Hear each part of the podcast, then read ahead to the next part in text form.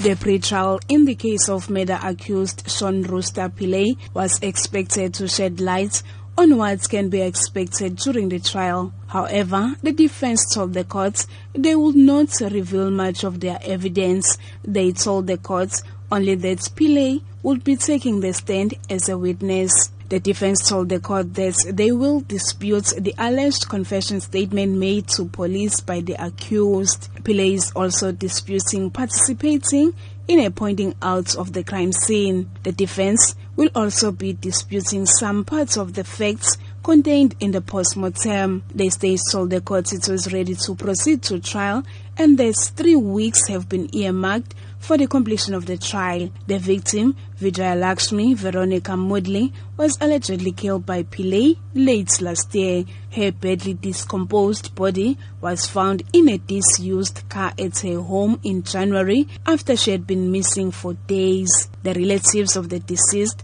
have been attending the court's proceedings, hoping to get answers about the motive for killing her. The relatives say they are now waiting for the trial to get closure. The trial will start on the 8th of May. I'm Nkululeko Hlophe in Durban.